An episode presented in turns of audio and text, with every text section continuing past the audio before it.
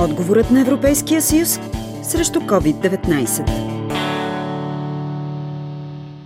Когато Европейският съюз отваря програма Творческа Европа, планираните средства за култура в общността от 2014 до 2020 година с 1,46 милиарда евро. Новият коронавирус обаче се появява съвсем не като в перформанс на съвременен артист. Той поставя на изпитание творците заради извънредните мерки, свързани с забрана за масови събития, затваряне на културни институти и изолация. За първи път се използва клаузата форс-мажор по проектите и по призива на евродепутатите от Комисията по култура в Европейския парламент, Творческа Европа се налага да действа гъвкаво.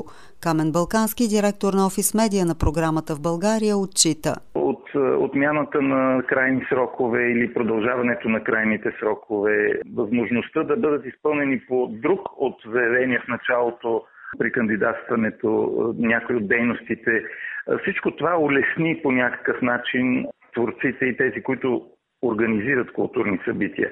Със сигурност обаче трудността и осложненията остават в голяма част. Хубаво е, че тук не се прилага чисто бюрократичния метод. Крайният срок беше вчера, вие не се отчетохте, върнете парите.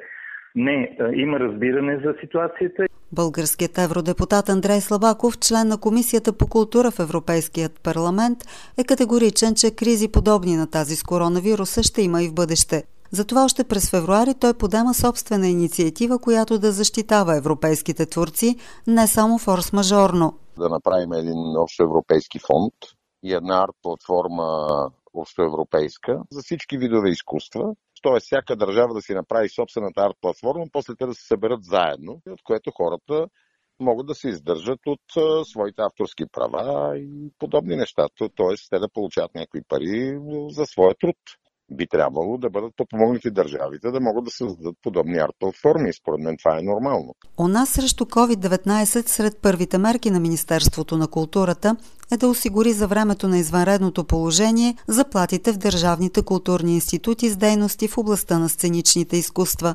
Така за повече от 2000 творци в тях е гарантирана дейността им. Сред тях са и творците в драматичен театър Пловдив, чийто директор Кръстю Кръстев отбелязва. Мисля, че това беше добра мярка, защото тези хора най-малко усетиха чисто финансово това спиране да играят, но травмите са от друга страна психологически, за това, че не можехме да общуваме с нашата публика.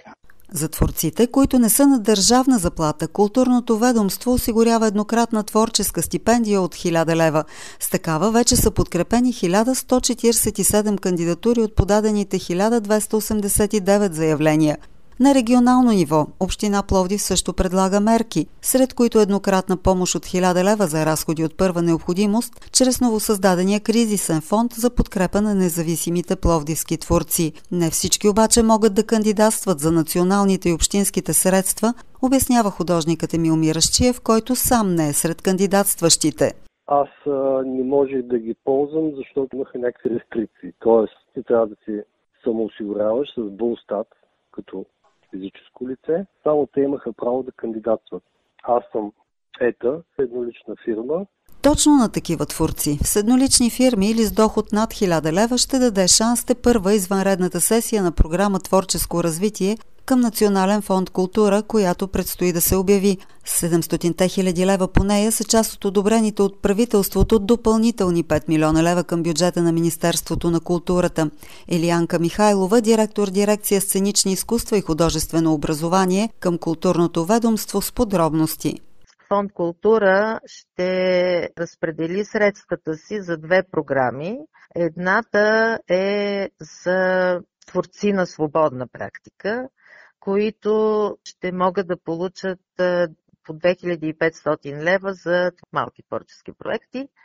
А другата ще бъде за нещо ново, за едногодишна подкрепа на частни културни организации с пространства, без пространства, малки авторски кина, изобщо пространства за изкуства. Извън всичко това, предстои у нас да се сформира работна група с представители на Министерството на културата, творците и общините за изготвяне на предложение за включването на сектор култура към националния план, който България трябва да представи на Европейската комисия до идния април. а в Европейския парламент българските депутати да се борят да не се свива следващия бюджет за култура и образование.